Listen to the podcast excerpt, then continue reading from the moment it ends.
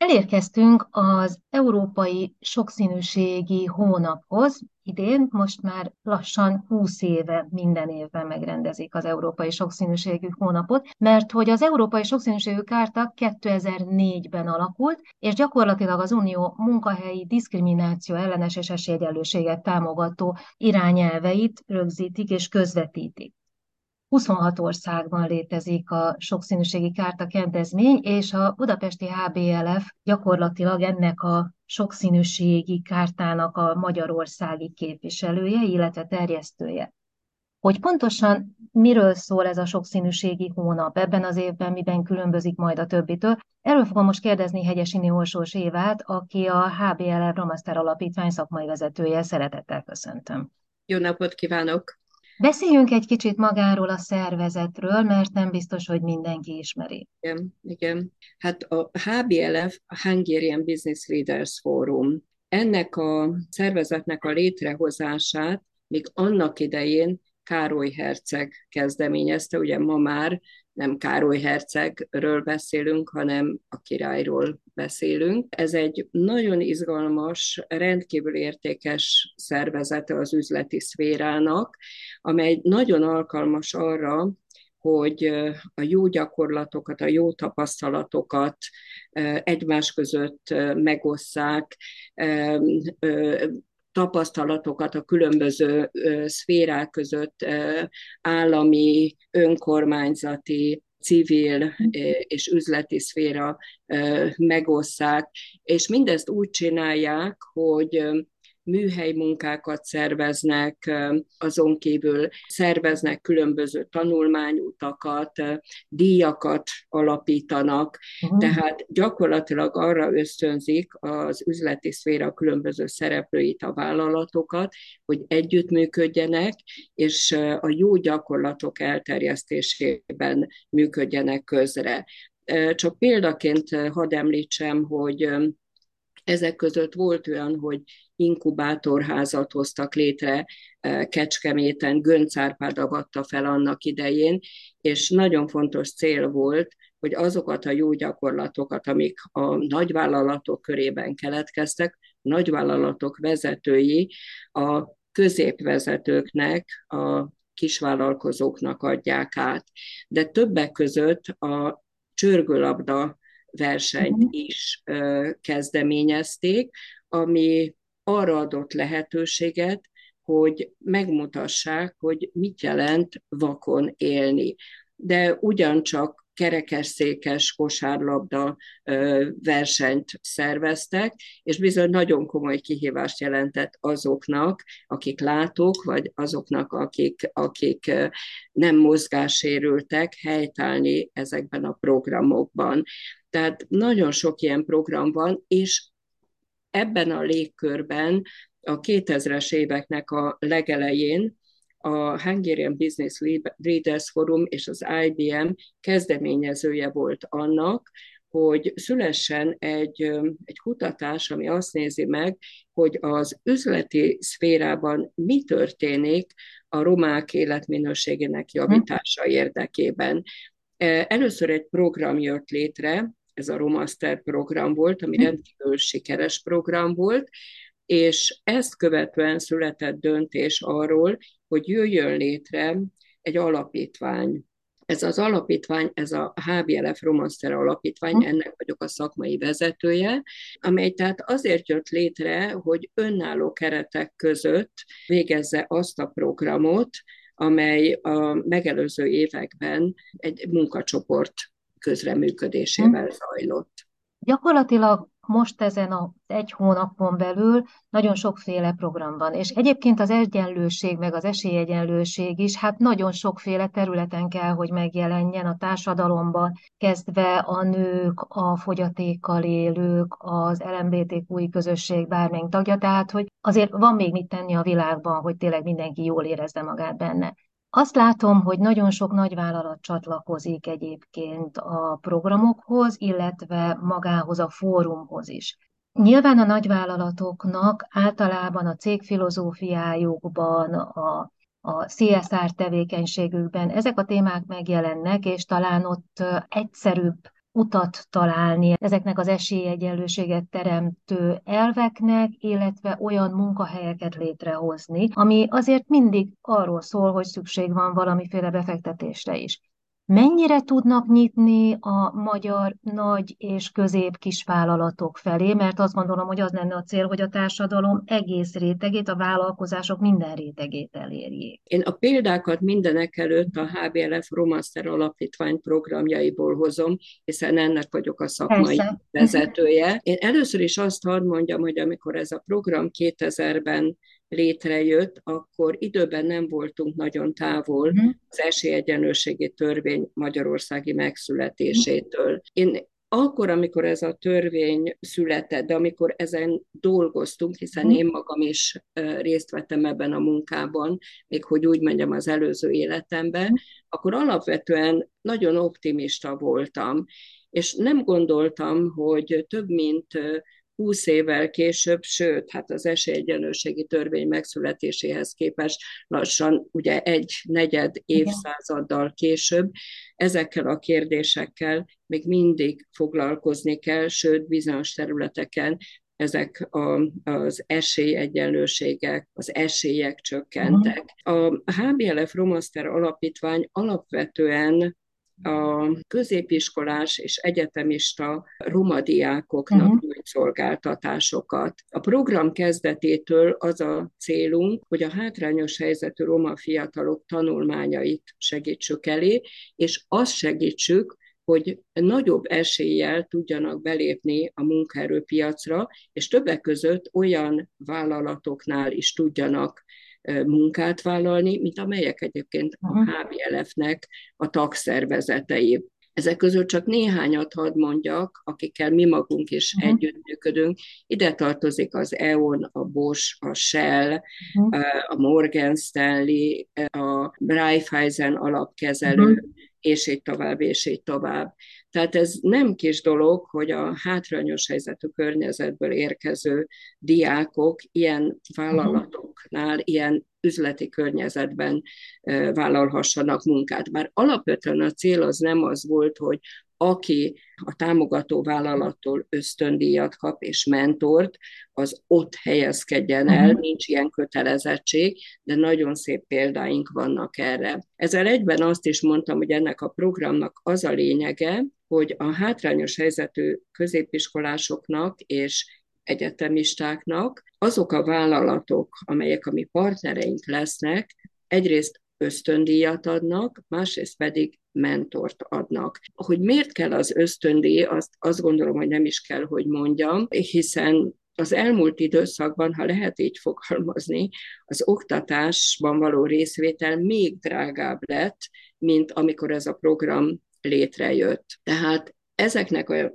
fiataloknak nagyon nagy szükségük van az anyagi támogatásra. Egyébként az ösztöndíjat alapvetően a szorosan vett tanulmányai cél, céljaikra használják fel, tandíjat, kollégiumi díjat fizethetnek, külön órákat vehetnek, taneszközöket vásárolhatnak, de van egy része, amit abszolút szabadon használhatnak fel, hiszen azt tapasztaltuk, hogy mondjuk van olyan család, ahol kikapcsolják az áramot, és ha, ha nem fizeti ki a, a villanyszámlát, akkor a diák nem tud tanulni.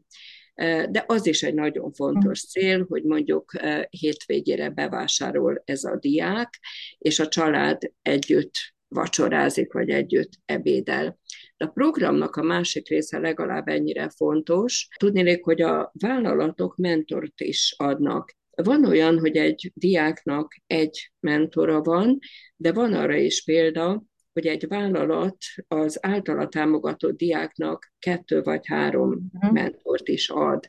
Mindegyik nagyon jó gyakorlatokat alakított ki, mindegyik nagyon jó gyakorlatot szült. Uh-huh. Ennek egyszerűen az a lényege, hogy a mentorok olyan emberek, akik már tudják, hogy mit jelent érettségét tenni.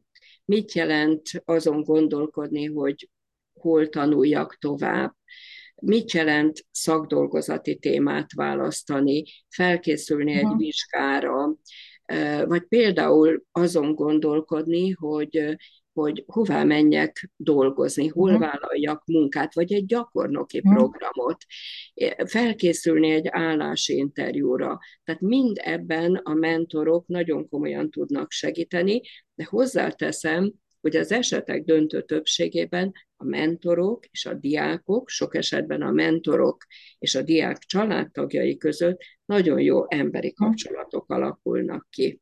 Gyakorlatilag itt a hátteret általában azért a nagy multivállalatok biztosítják. Mennyire tudnak beilleszkedni ezek a fiatalok? Mert nyilván ugye ez már akkor egy több éves kapcsolat eredménye, mire oda kerülnek a munkába, illetve mennyire ad ez nekik egy olyan kezdőlökést, hogy utána könnyebben befogadják őket, még akár egy előítéletesebb gazdasági környezetben is, mint amit el azért Magyarországon találkozhatnak? Hát először is a mentorok nagyon sokat tesznek azért, hogy a diákok a tanulmányaik során megismerjék ezt az üzleti környezetet.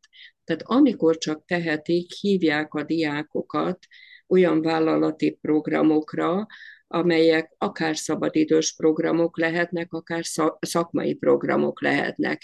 Tehát vannak olyan diákjaink, akik már a tanulmányaik idején is gyakornoki programot folytatnak valamelyik vállalatnál. Például rendkívül büszkék vagyunk arra, hogy van egy diákunk, sőt, ma már úgy fogalmazok, hogy egy volt diákunk, aki informatika szakon tanult, és az SAP felajánlotta neki, látták, hogy nagyon uh-huh. tehetséges, hogy induljon el a gyakornokoknak meghirdetett programon. És ha szabad így fogalmazni, éles helyzetben ez a diák helytált, és megkapta a gyakornoki programon való részvétel uh-huh. lehetőségét.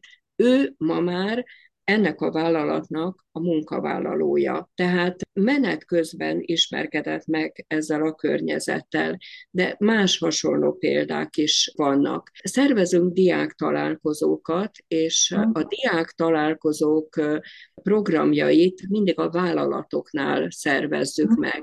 Tehát például a MetLife egészen rendkívül érdekes, értékes délelőttöt adott nekünk, ahol egyrészt a pénzkezelésről volt szó, másrészt pedig egyáltalában arról, hogy milyen a mi személyiségünk és hogyan alakítható, hiszen nagyon lényeges, hogy egy-egy szakmai ismeret mellett ezek a programok hozzájáruljanak a diákok önismeretéhez, kifejezőkészségének a fejlesztéséhez, és sok minden egyéb személyiségjegy alakításához is.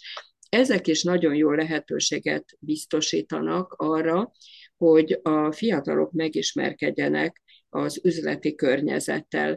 A MetLife mellett jártunk a Preziben, jártunk a KPMG-be, tehát ez nagyon fontos élményszerű ismeretet ad a diákoknak arról, hogy mit jelent egy ilyen vállalatnál dolgozni. És talán van még egy nagyon lényeges dolog. A KPMG például szervezett egy, egy rendkívül izgalmas beszélgetést, egy érzékenyítő beszélgetés mm. volt, ahol olyan fiatal kollégákat mutattak be, akik egy-két éve léptek be a vállalathoz, és ők azokról a hátrányokról beszéltek, amely hátrányokkal ők érkeztek uh-huh. meg ehhez a vállalathoz.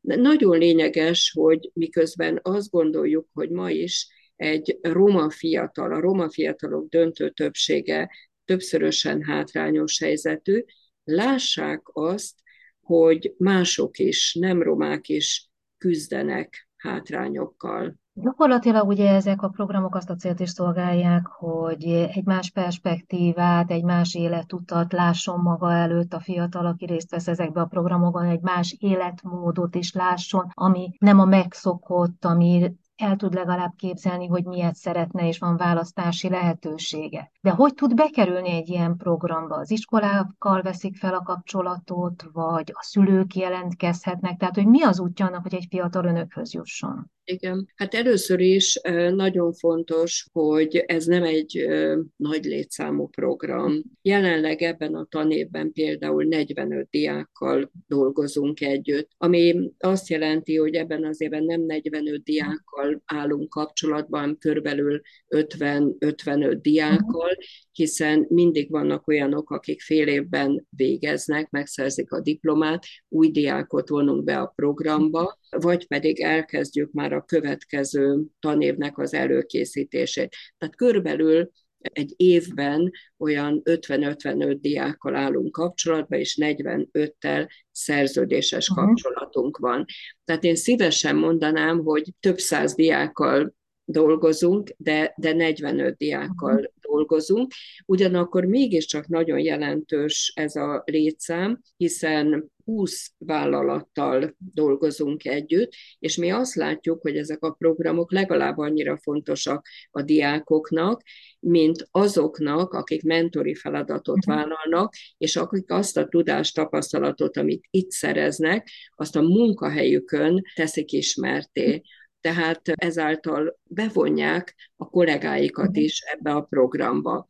Na most abból adódóan, hogy ekkora létszámmal dolgozunk, mi alapvetően a diákok kiválasztásánál a roma szervezeteket, tanodákat, iskolákat keressük meg, és őket kérjük arra, hogy ajánljanak nekünk olyan középiskolásokat, akikről azt gondolják, hogy várhatóan tovább fognak tanulni egyetemen. Van olyan, aki nem tanul tovább, sikeres érettségét tesz, elhelyezkedik, és közöttük vannak olyanok is, akik egy év múlva azt mondják, hogy, hogy úgy érzik, hogy most érett meg bennük a szándék, meg a tudás, a tapasztalat arra, hogy tovább tanuljanak. De olyan is van, aki egy felsőfokú szakképesítést szerez. Tehát ez a munkamódszer, amit mi folytatunk, nagyon bevált, hiszen nagy a felelőssége az iskolának, amikor vagy a tanodának, a roma közösségnek,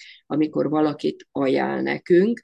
Ugyanakkor mi azt látjuk, hogyha bármilyen gondunk, problémánk, kérdésünk van, fordulhatunk hozzá, akár a diákkal kapcsolatban, akár a diák környezetével kapcsolatban, vagy általában eh, valamilyen felmerülő problémával kapcsolatban. Tehát van egy biztos hátterünk. Nagyon sok esetben szülőkkel is kapcsolatba kerülünk, főleg a középiskolások esetében ismerjük a szülőket. Lényeges tehát, hogy bárki jelentkezhet erre a programra, a jelentkezés nincs határidőhöz kötve. Uh-huh. Ugyanakkor azért nem csinálunk nagy létszámú toborzást, mert ebbe a programba akkor kerül be egy diák, vagy akkor kerülhetnek uh-huh. be diákok, hogyha egy vállalat azt jelzi, hogy ő szeretne mondjuk kettő vagy három diákot támogatni.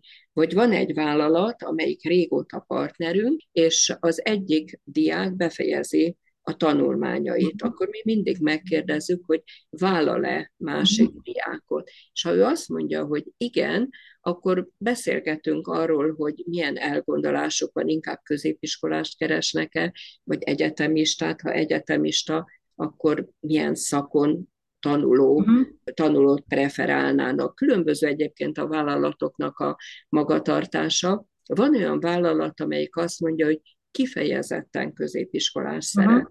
Azért szeretne kifejezetten középiskolást, mert úgy érzi, hogy rendelkezése áll időben egy hosszabb folyamat, és ez jobban segíti, hogy hozzájáruljon a diák tudásának, tapasztalatának a gyarapításához, személyiségenek az alakításához. Más esetben a vállalat kifejezetten egyetemistát keres, mert abban gondolkodik, hogy ő nagyon szeretné, hogy ez az egyetemista később az ő munkavállalója legyen, és ezért olyan szakmai területet jelöl meg, ahol az egyetemi tanulmányok alatt is szakmailag segíteni tudja a hallgatót, és később felajánlhat neki egy munka lehetősége. Ugye ezek a hónapok, amik ilyenkor ilyen tematikus hónapokként jelennek meg, arra szolgálnak, hogy felkeltsék a figyelmet, és egy kicsit ráirányítsák az emberek figyelmét arra, hogy mennyire fontos a sokszínűség és az esélyegyenlőség a gazdasági életben is és a munkahelyeken. Mi fog történni ez alatt az egy hónap alatt a Romasztár Alapítványnál, mert ugye nyilván arról tud egy kicsit részletesebben beszámolni. Először is közreműködünk olyan programokban, amelyeket a vállalatok szerveznek. Például éppen most készült el a JISZ-nek egy olyan írása, ami az intranetre került fel, de fölkerült a HBLF Romaster Alapítvány Facebook oldalára is, meg a honlapunkra is, és ami arról számol be, hogy a JISK-nél öt munkatárs várolt mentori feladatot, és arról számolnak be, hogy ők hogyan élik meg ezt a munkát, miért vállalták. De például az Opusztigáz egy filmet készített az egyik roma hallgatónkkal, aki jogi területen tanul, tehát joghallgató, uh-huh. és ők, akik régóta részt vesznek a, a programban, a saját kollégáik eredményes munkáját szeretnék a többiek számára bemutatni ezzel a kisfilmmel. De például május 31-én a Kugler Artba hívtuk a mentorainkat, hát nyilván a mentoroknak csak egy része tud részt venni a programon, hiszen a mentorok éppen úgy, mint a diákjaink, szerte az országban dolgoznak, illetve hát a, a diákok tanulnak, tehát május 31-én a Kuglerárba egy Barikároly estre hívtuk a résztvevőket, és utána Kőszegi Edit, aki a Kuglerárt egyik tulajdonosa, kitalálója, és Szuhai Péter, aki korábban a Néprajzi Múzeum munkatársa volt, és hát nagyon fontos szerepe van a Roma Képzőművészeti Galéria létrehozásában, bemutatják a Kuglerártot, és azt a gyűjteményt, amivel ott találkozhatnak a résztvevők. Én azt gondolom, hogy ez egy hihetetlenül érzékenyítő program, hogyha valaki esetleg a hallgatók közül